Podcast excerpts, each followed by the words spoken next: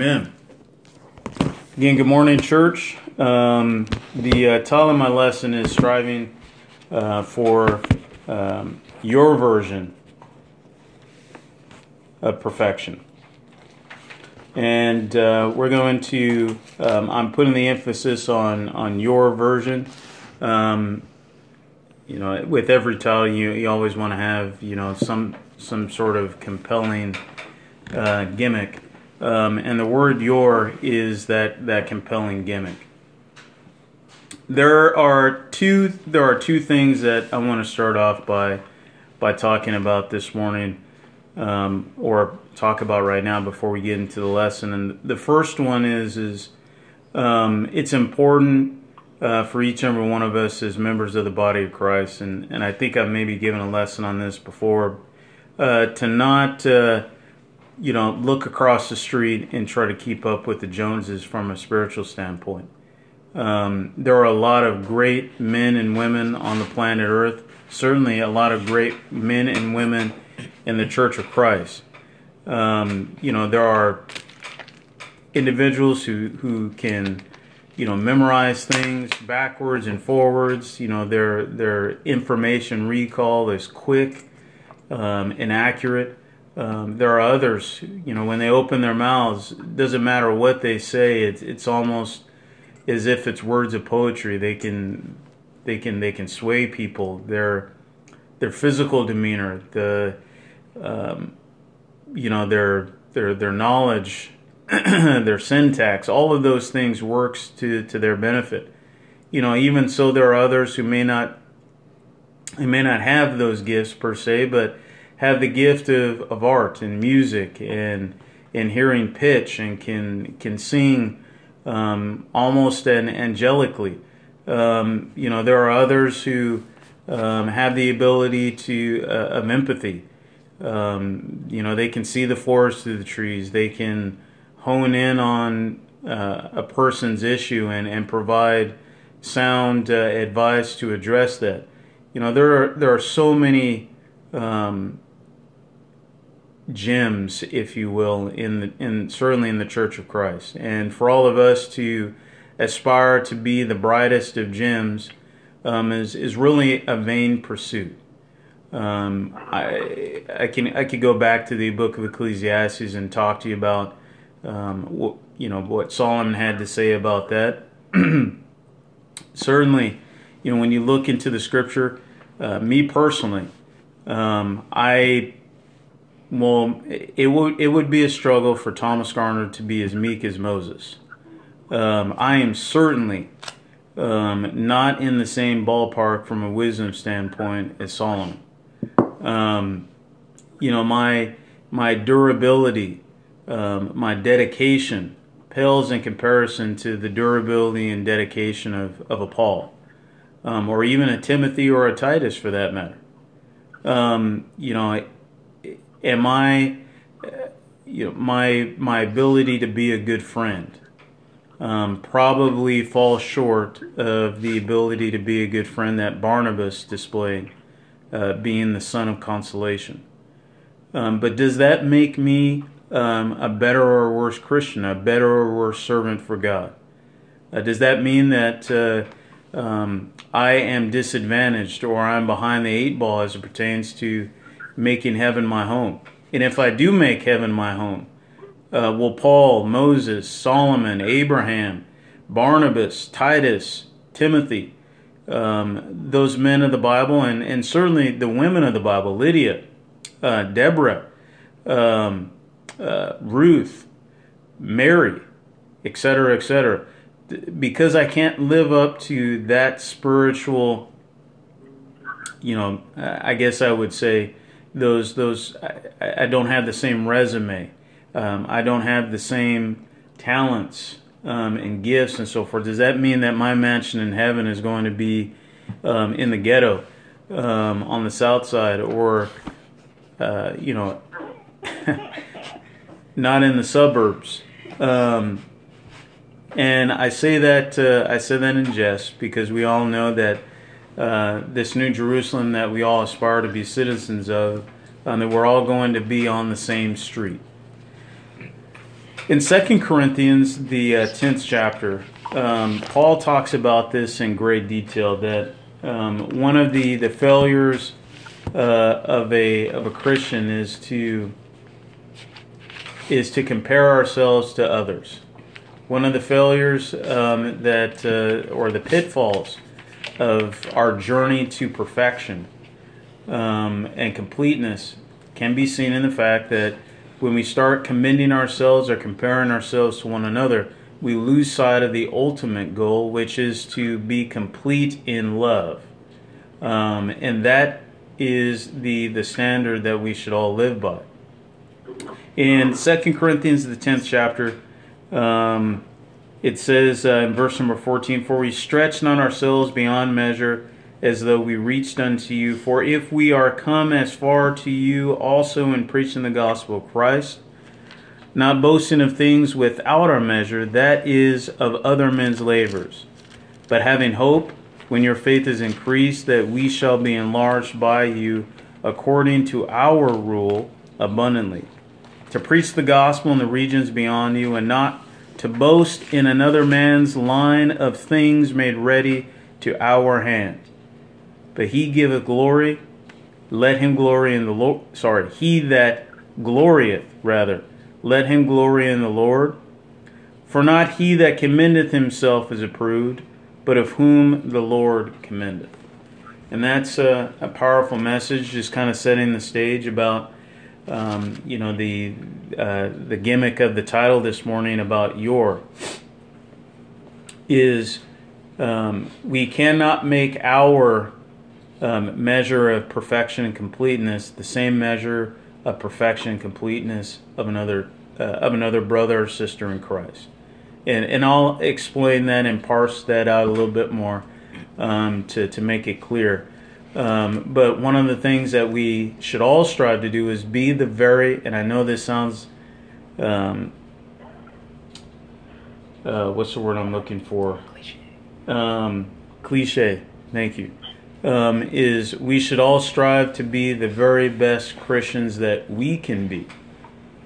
Um, with our own set of challenges, our own set of miss, um, you know, our own set of gifts, um, our own shortfalls and imperfections, we should strive to be the best Christians that we can be because it is not the one who commends himself that is approved, but is the Lord that gives that commendation that we are children of His.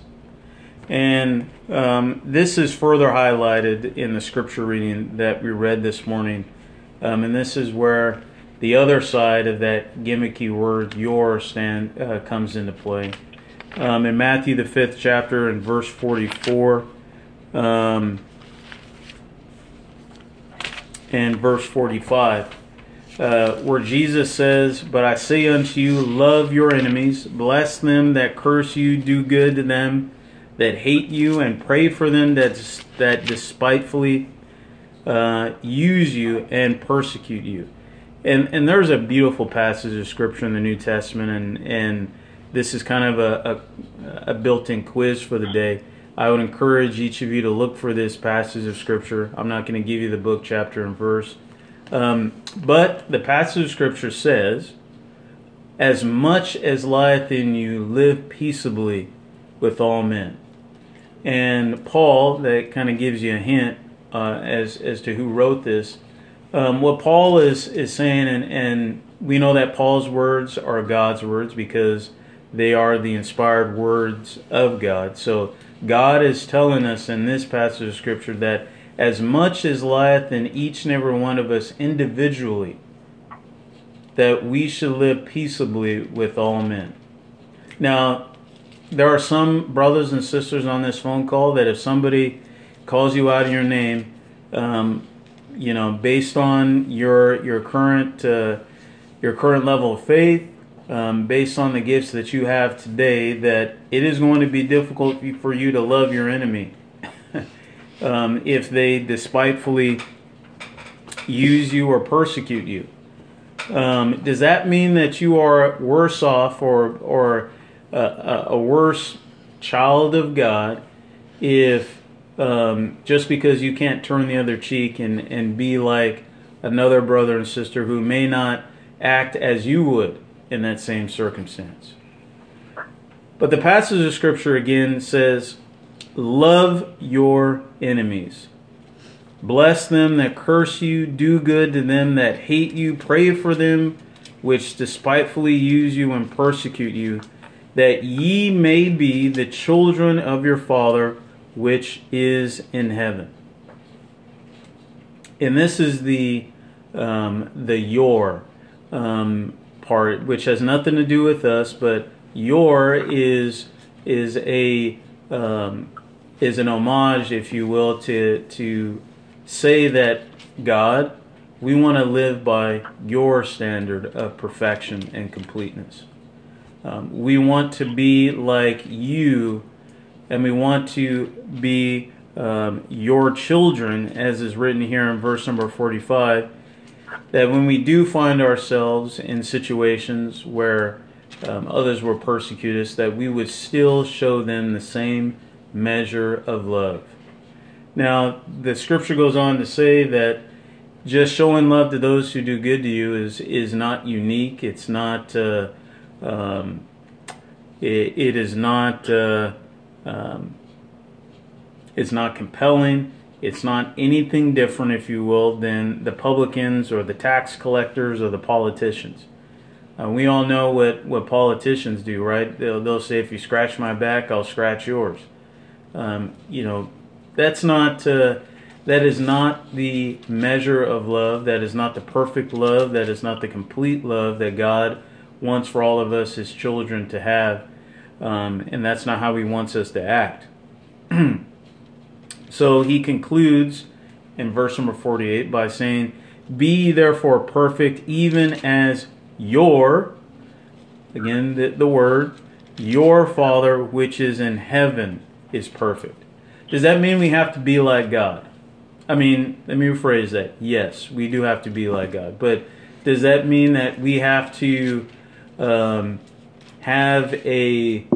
Uh, okay, so in the book of Hebrews, Jesus um, thought it not robbery to be equal with God. Okay. Are we, can we be equal with God? That question is silly even to ask. We know the answer to that we can't be equal to God in His um, in His love, in His compassion, in His patience, in His long suffering, um, in His power, in His might, in His obe- um, not obeisance, but uh, omnipotence. Um, we can we can never equal God. He is the Almighty. He is the um, all powerful. He is our Father. But what this passage of Scripture is saying is that we need to be perfect or complete as our Father which is in heaven is perfect and complete. And specifically, he's talking about love. I could baptize one individual. As a matter of fact, I think I've only I think if I'm if I've got this right in my mind's eye, I've only baptized, and I don't want to say only, because then again, I'm I'm using a comparison relative to others, but um,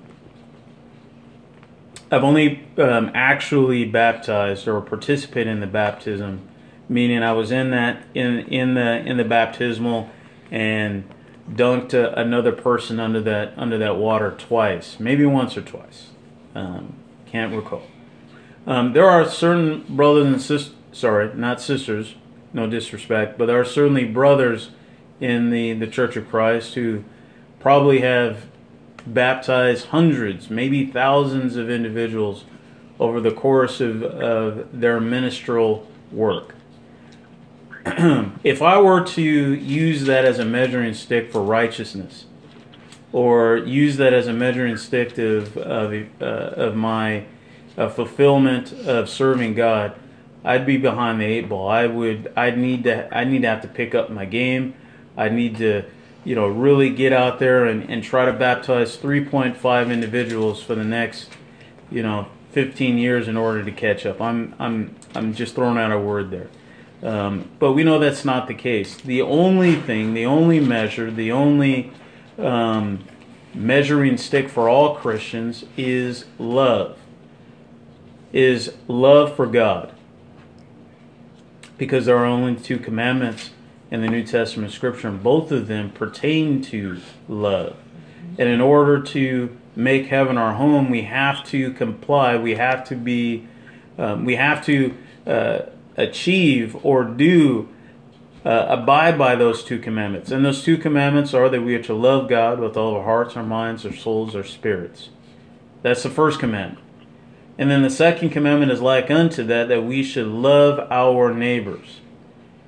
And so those are the only two commandments that each and every one of us on this phone call have to measure up to. And that is the only two commandments that it, that pertains to this verse here in Matthew 5 and verse number 48 about being perfect and complete. That we as as we all go through our all go through our own individual journeys, which again are fraught with pitfalls and challenges and setbacks that we learn and grow towards completion in love for, in our love for God and our love for one another. If you have your Bibles, um, we're going to skip even further back in the scripture. Go to uh, Proverbs, the uh, 12th chapter.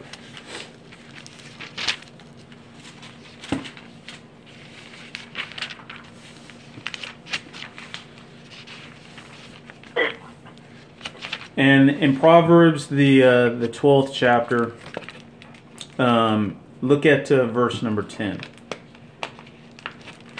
Now, this is this is an amazing verse here that um, I think really speaks volumes to to how God views each and every one of us individually in the aspect of, of righteousness. In the Proverbs, the 12th chapter, in verse number 10, um, Solomon wrote here, A righteous man regardeth the life of his beast, but the tender mercies of the wicked are cruel. And I got to thinking about uh, the the story that we've talked about many times. I believe it's in uh, the uh, it's in Third John. If you remember the story of Diotrephes and Demetrius. Now, Diotrephes is described as um, being the, the head of a congregation. He is a great man. Um, I, I, I, based on his position, I would say that he was probably eloquent of speech. He was probably well learned in the scripture. His demeanor was probably upright all the time with a straight back. Uh, I can imagine Diotrephes being a, a well taken care of person you know, nice shave, hair was always in good condition, clothes were impeccable.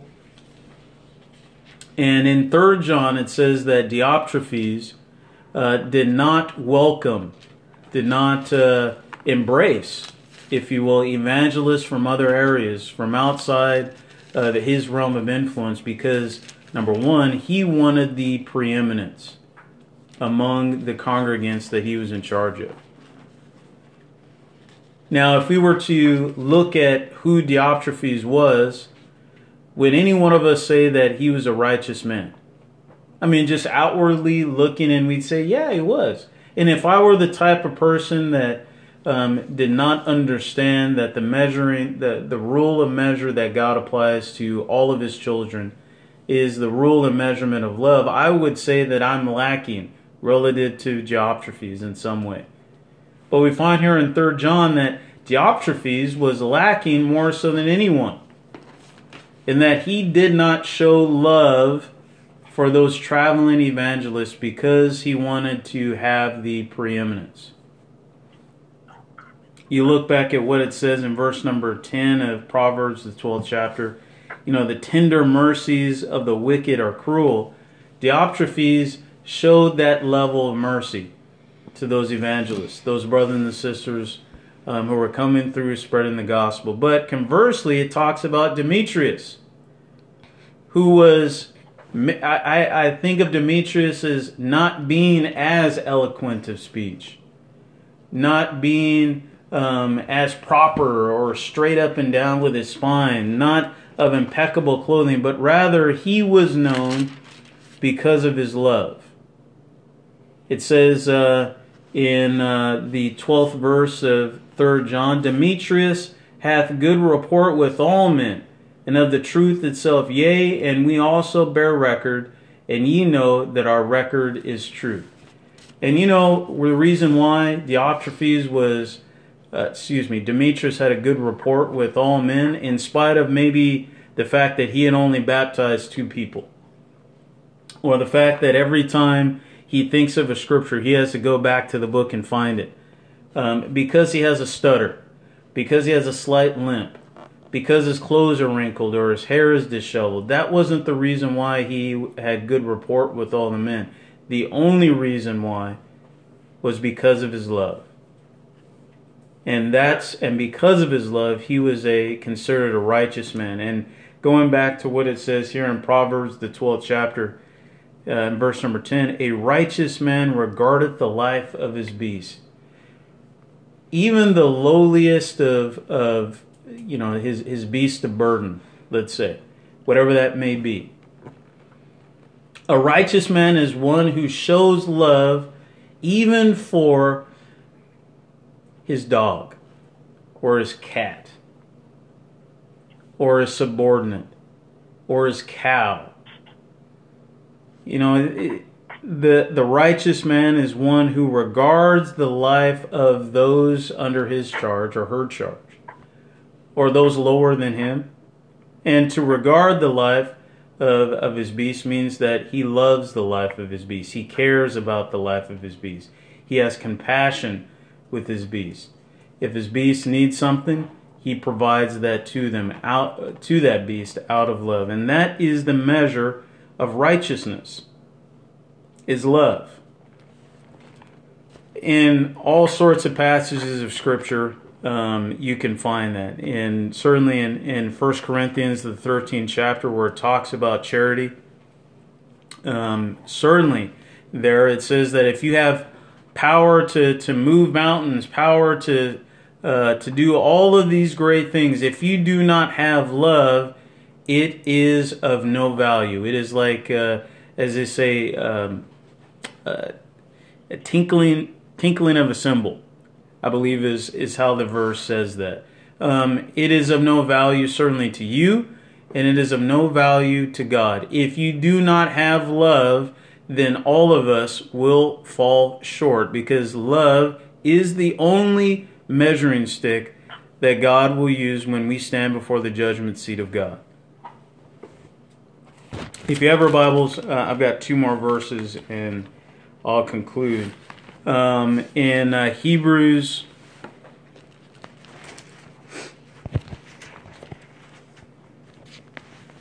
the uh, fifth chapter.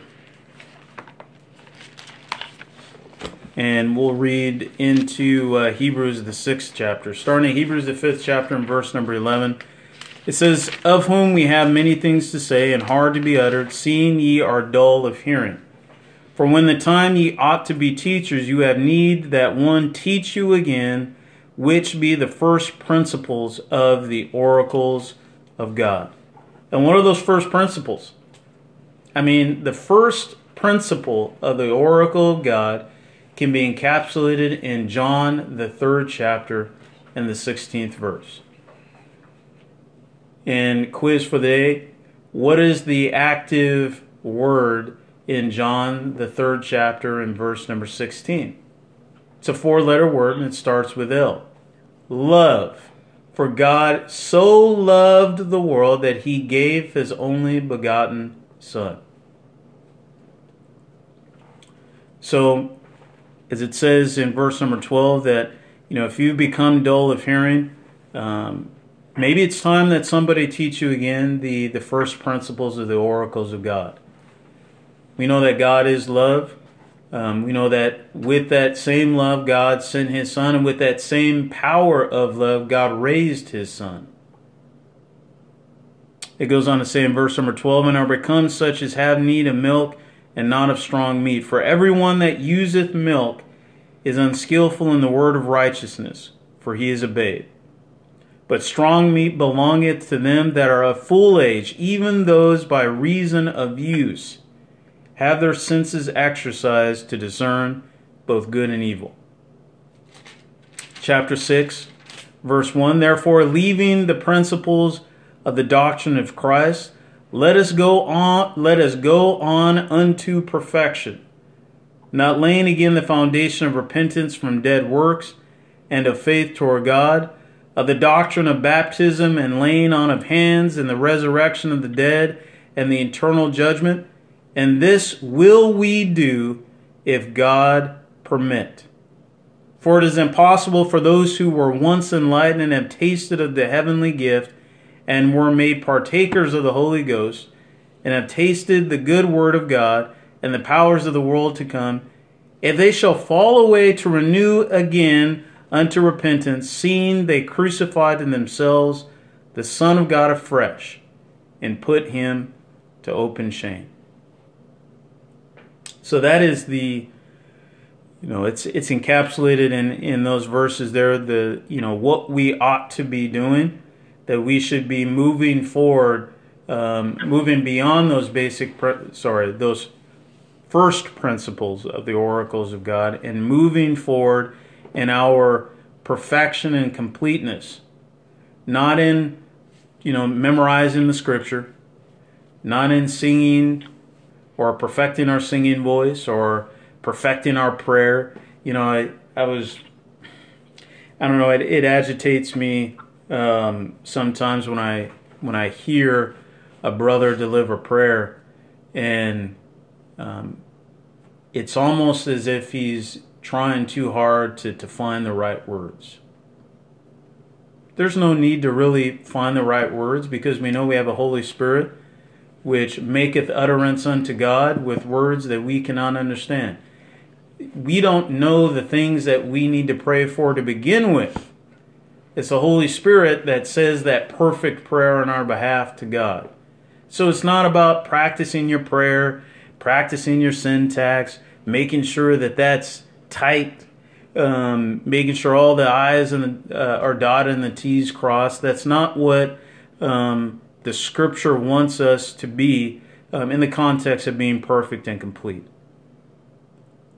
The Scripture wants us to be perfect and complete in our love for God and our love for one another.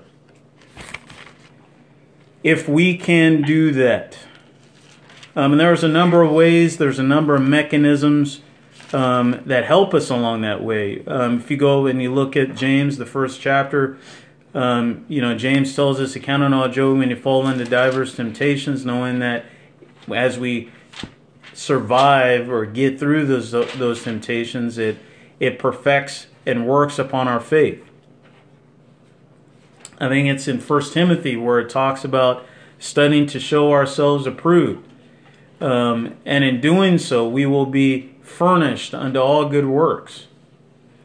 There are things that we should be doing every single day to grow perfect in our love for God and for one another, and learning from the lessons that we all go through in our lives, um, and and learning how God shows His love in all those various challenges. You know, God loves us. He's a loving Father in that He will give us a righteous means of escape.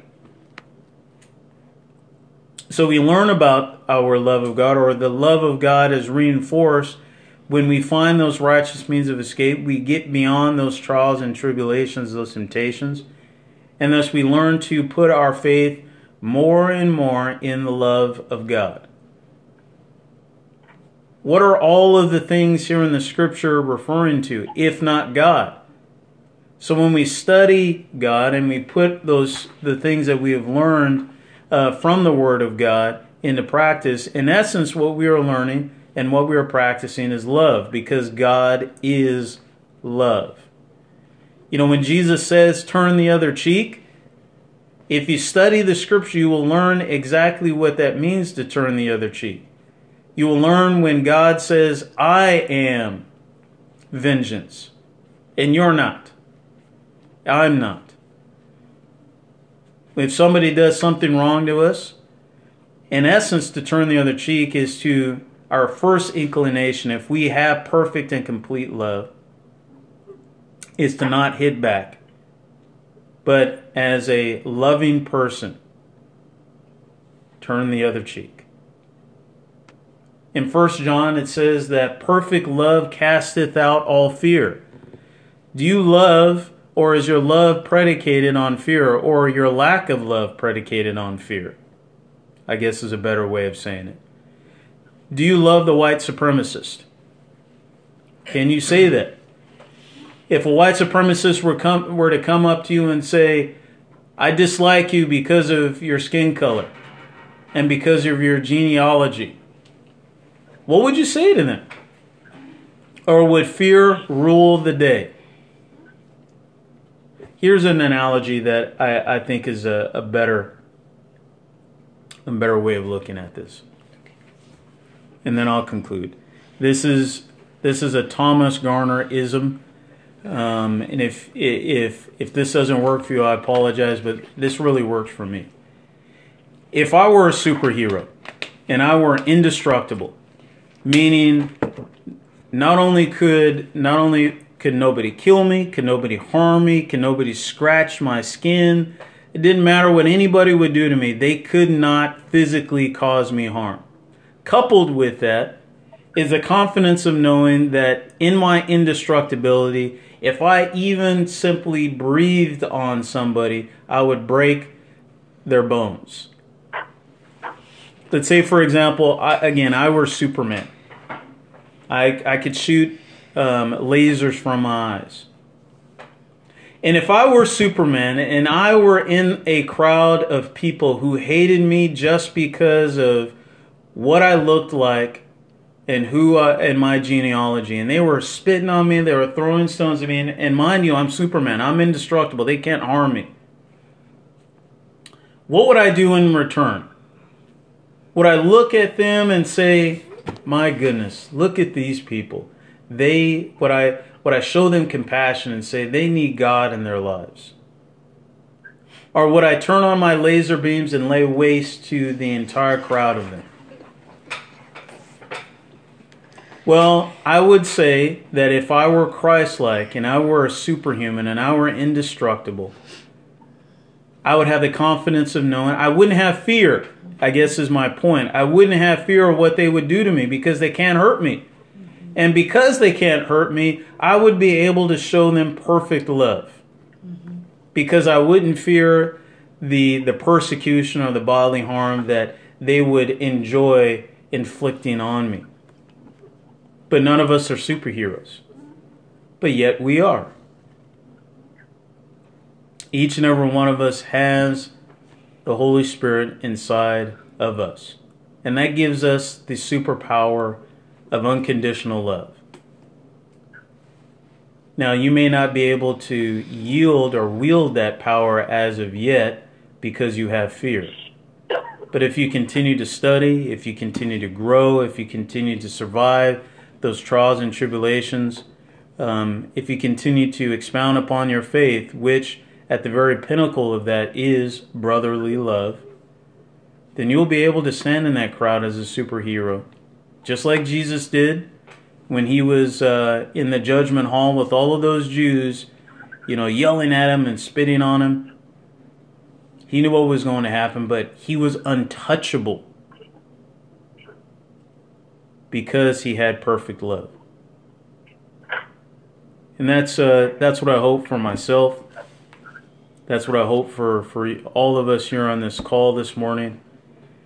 Um, that we will have the confidence of love or we will put our we will place our confidence in the power of love. So the lesson is yours this morning. Um, if you're here and uh, you've been you've been wrangling with this this particular topic just understand that you are an individual that's a part of a family that's a part of a body. If the hand looked at the eyeballs and said, You know what? I wish I was like the eyeballs. The hand would not be able to do what the hand does. So be the hand. Let your other brother and sister be the eyeballs. Let your other brother or sister be the feet. Let your other brother or sister be the armpit. Whatever that case may be, be who you are and be the best that be the best child of God that you can be.